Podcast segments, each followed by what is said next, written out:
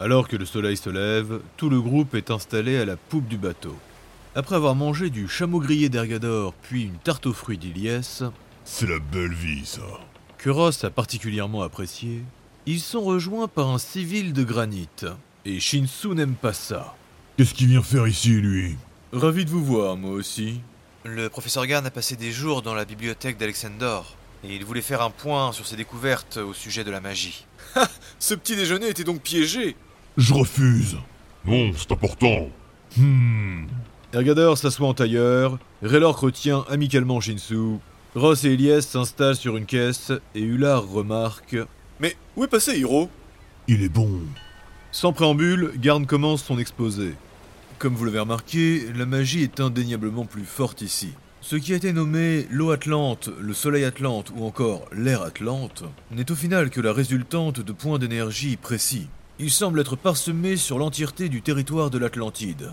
Et ce serait donc ce réseau qui forme ce qu'ils appellent une triangulation magique. à vos souhaits. Garn continue. Ces points créent des zones où la magie est intensifiée, ou du moins comme si elle était concentrée. Ce que je n'arrive pas à comprendre et à saisir, c'est que certains de ces points sont même dans le ciel, voire le firmament. Ils lèvent tous bêtement les yeux en l'air. Hmm. C'est donc en lien avec les lignes et les flux magiques qui parcourent l'Atlantide, comme les couloirs de vent ou les courants marins. Exactement. Ça pourrait être des flux directement entre ces points magiques. Raylork a visité à plusieurs reprises la bibliothèque, et il a passé un peu de temps avec Garn et Lilin. J'ai aussi réussi à trouver des écrits sur les divinités disparues, et des historiens expliquent que malgré leur disparition, la magie a perduré. Certains disent même qu'elle s'est intensifiée.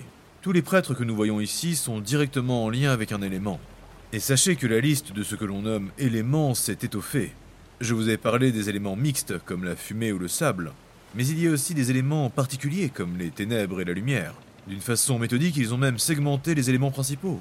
Par exemple, pour l'eau, il y a l'eau des profondeurs, l'eau de mer, l'eau de pluie et des rivières. Bref, c'est beaucoup plus étendu que ce que nous pensions. Vous risquez donc de rencontrer des magies très spécialisées, voire inattendues. L'une des plus intrigantes pour moi, c'est la magie des astres. Garde s'égare. Hmm. Avez-vous ressenti d'autres modifications dans votre magie? Bah moi au début oui, mais depuis j'ai l'impression que ça s'est stabilisé.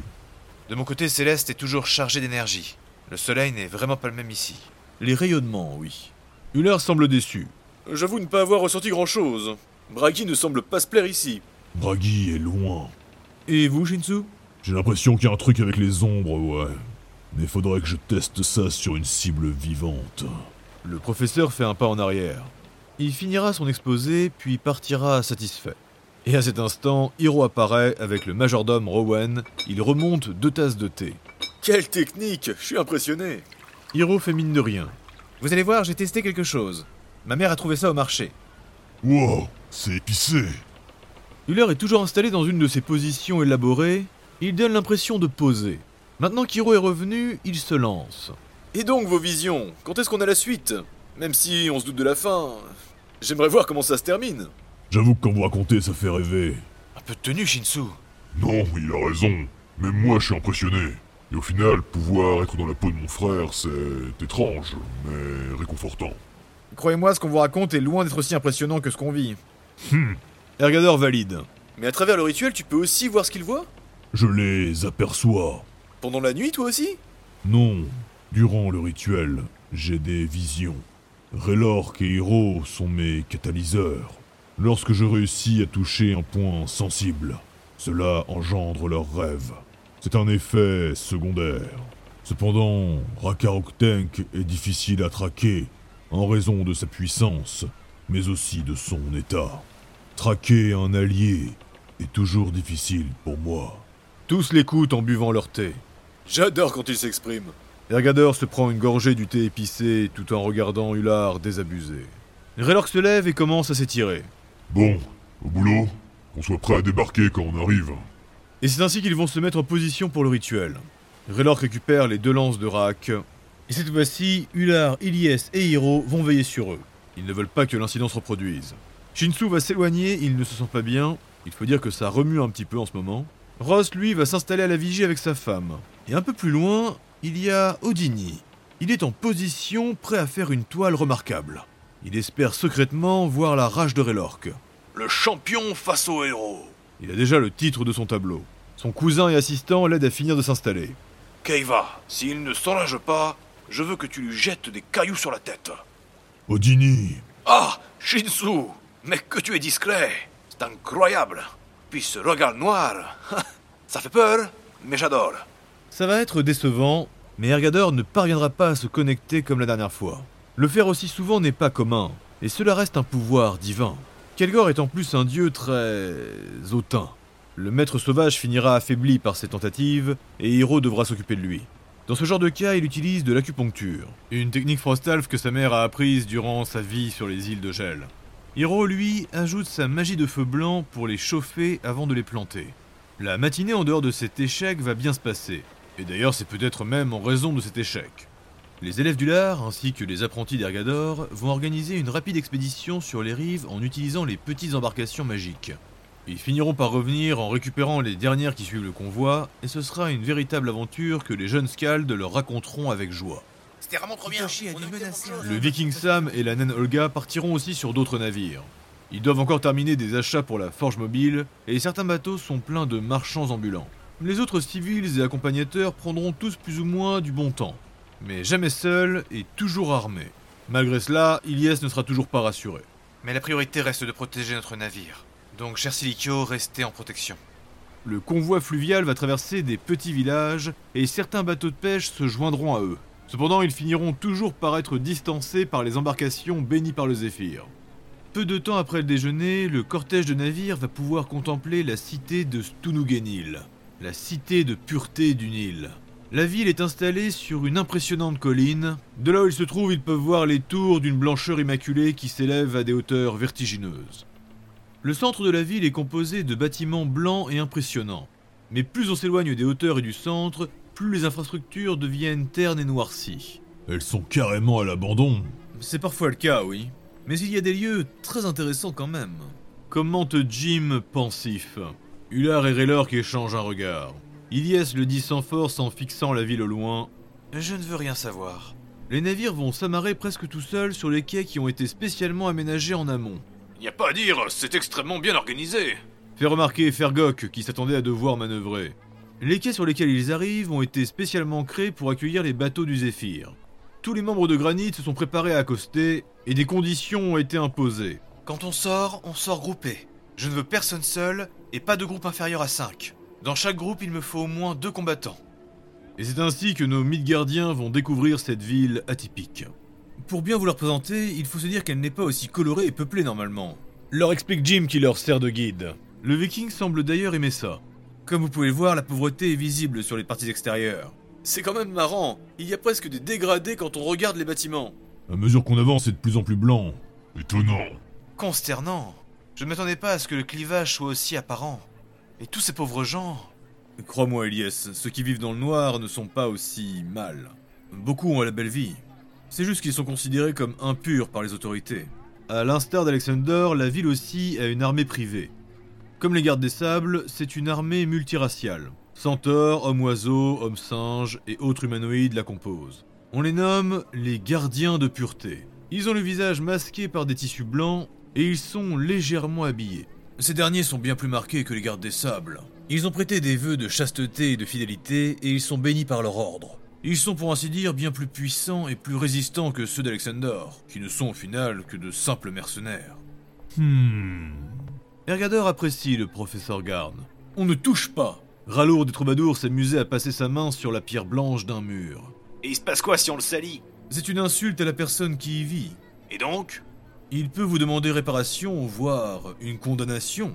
Un gardien de pureté apparaît. Ils sont discrets. Il y avait beaucoup de choses à voir et à faire, mais nos pierres étoilées sont en mission, et certains sont même inquiets. Ils vont donc se contenter d'aller tout droit au palais. Même leurs civils vont éviter de trop fouiner par peur de se faire arrêter. Il faut dire que les gardiens de pureté étaient en nombre, donc ceux qui voudront visiter vont se concentrer sur les parties sombres, et il y aura beaucoup plus de débauches que d'habitude. C'est vraiment le problème quand on est en croisière, on ne reste pas assez longtemps pour tout visiter. On fera ça quand on reviendra, Ular. Avec ton frère. Raylork a souri un bref instant. Ce soir, les spectacles et les festivités se tiendront dans le Grand Palais. Il est en hauteur au centre de la colline. c'est là où le pouvoir central de la région réside. Le palais de l'innocence vertueuse. Les murs sont blancs, les fleurs et la pelouse blanches. À l'intérieur, le mobilier, les moulures, tout est blanc. Ça en devient presque écœurant. Moi, je trouve ça intéressant. Je déteste. Ça risque de faire ton sur ton avec mes flammes, hein. Le groupe va se retrouver une bonne partie de la soirée dans une chambre immense qui donne sur la salle de bal. Les groupes de musique sont regroupés ici et ils attendent l'ordre de la génie pour entrer. Dans la grande salle, les invités sont de Marc et Fortuné. Tous les artistes à l'intérieur sont en train de créer ou de se représenter. Ross a même aperçu le kobold qui manipule le sang, et l'odeur des créations culinaires se fait sentir à travers tout le palais.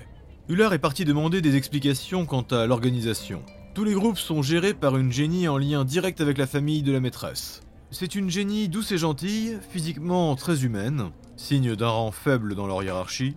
Elle peut aussi nous tromper. J'ai du mal à croire que la maîtresse utilise des génies sans magie. Raylor faisait la remarque alors qu'il voit arriver Hullard en trombe. Par les dieux, nous sommes maudits. Pour patienter, un buffet a été mis à leur disposition. Shinsu et Ilyes se servaient, ils arrivent à grande enjambée. Raylor s'était avachi dans un coussin, ils se redressent les armes en main. Ergador et Hiro étaient à la fenêtre, ils accourent. Ross sort de nulle part. Qu'est-ce qui se passe? On va passer en premier. Oh là euh, Ça a pas de faire ça? Mais, mais, mais c'est très grave J'avais prévu de copier les Albioniens. Stratégiquement, c'est... c'est désastreux. Malgré les dires du lard, la soirée va bien se passer. Au regard du lieu, l'idée était de rester sobre et pur. Ilyes et Hiro attireront les regards. Et c'était un point stratégique pour Ular. Le Scald, lui, va partir dans une envolée physique et lyrique. Il va utiliser son souffle magique pour s'envoler. Ross va le soutenir avec un mur de vent et d'électricité. Ilyes sera placé au centre autour des élèves. Et Céleste brillera comme jamais. Hiro, lui, va s'envoler encore plus qu'Ular. Et il va couvrir le reste du groupe de ses flammes blanches. De leur côté, Shinsu et Ergador vont s'affronter. Ils représenteront la dualité de la ville. Ergador sera recouvert du feu d'Hiro et Shinsu restera dans les ombres. Une véritable histoire musicale et une mise en scène de haute volée. La foule sera absorbée et même la maîtresse finira par les acclamer. Celle qui plaira le moins sera étrangement la sirène. Elle va pourtant utiliser pour la première fois de la magie. Sa voix enchanteresse va créer des liens entre les gens qui l'écoutent, une sensation de quiétude envers l'inconnu. Mais la manipulation magique sera une faute stratégique. Je ne comprends pas, j'ai trouvé que c'était aussi bien que d'habitude, euh, voire mieux. Sûrement un souci de réputation pour les sirènes. Elle aurait pas dû utiliser de magie. Je pense qu'elle avait peur de son public. Les chanteurs et les chanteuses de son peuple ont la réputation de manipuler les foules, et surtout de les pousser au vice, si ce n'est pas à la mort. J'adore quand il explique. Garde sort de ce corps Lèche-botte. En dehors du lard et de ses élèves qui resteront observer les autres groupes attentivement, tous vont profiter de l'événement pour fureter et visiter les zones accessibles du palais. Ilyes s'étonne de voir Jim, les entrées étant très limitées. L'aventurier a l'air de bien connaître les lieux et il va lui montrer une salle pleine de miroirs. À l'intérieur, il va aussi lui montrer une multitude de passages secrets. Tu as confiance en moi? Les Hiberniens ont un groupe un peu différent d'habitude. Mais encore une fois, grâce au Furbolg, ils vont réussir à faire danser les gens. Le mouvement ne sera pas le même, beaucoup moins obscène. À l'instar de la sirène, ils vont créer des relations entre les gens. Leur musique va inviter le public à danser entre eux, et d'étranges couples vont ponctuellement se former. Alors qu'ils sont nombreux à se lancer sur la piste de danse et à tourner avec les autres, Ross sera pris malgré lui par la magie, et il va finir par danser avec une harpie, puis il va enchaîner avec la femme du vizir sétien qu'Ilyes et Shinsu ont visité. Le plus improbable sera sûrement Shinsu qui finira emporté par la maîtresse en personne. Après cette danse improbable, il ne sera plus embouté et il va s'éloigner méfiant. J'avoue que je faisais pas le malin. Raylord de son côté va s'approcher des lions. Leur roi sera trop occupé, mais il va discuter avec les plus jeunes.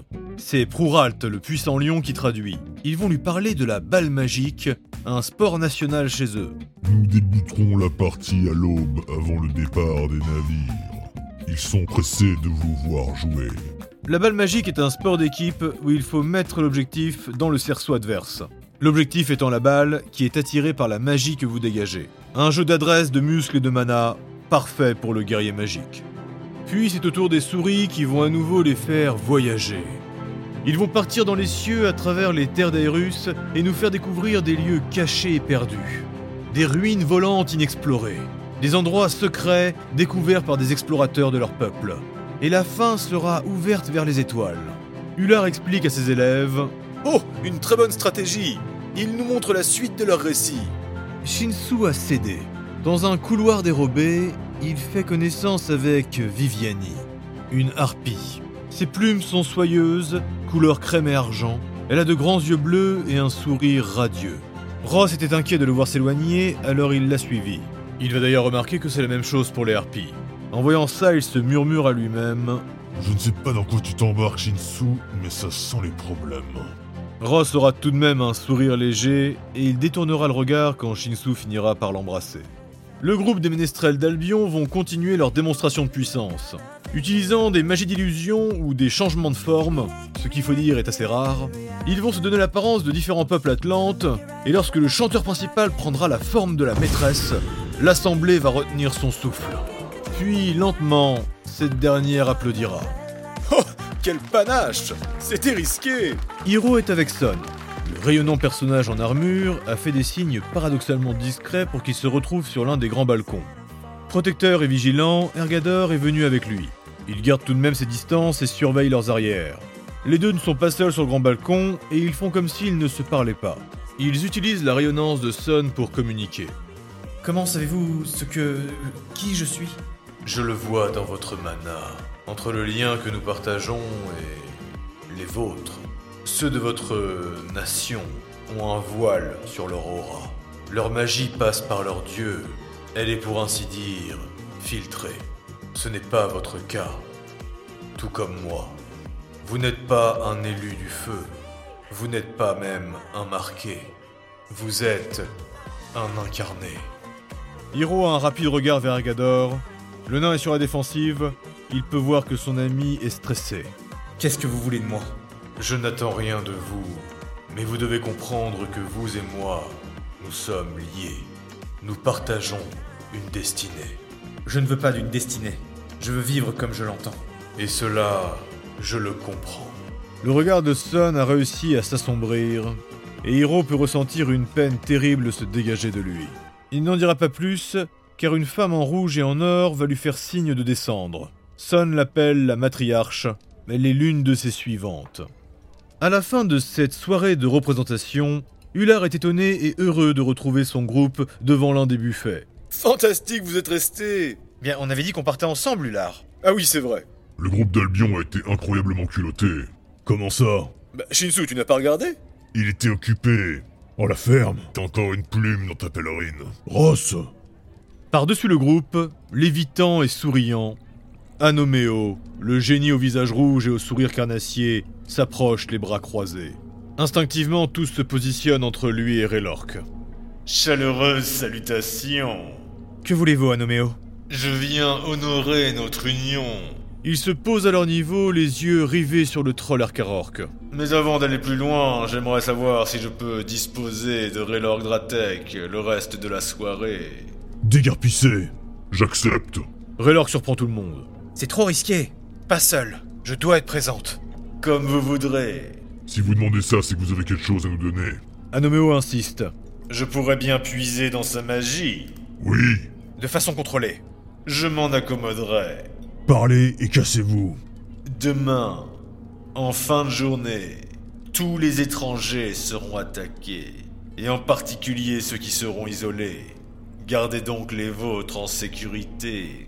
Une attaque ouverte? Oui, cela vient de ceux de derrière le mur. Un cercle très privé et secret. Mais attendez-vous à des actes offensifs de plus en plus marqués. Et pourquoi un tel acharnement? Il n'y a pas que sur vous, croyez-moi. Même des Stygiens risquent d'être visés. Mais il est plus difficile pour eux d'attaquer ceux proches de la maîtresse. C'est le bout du convoi qui ne finira pas.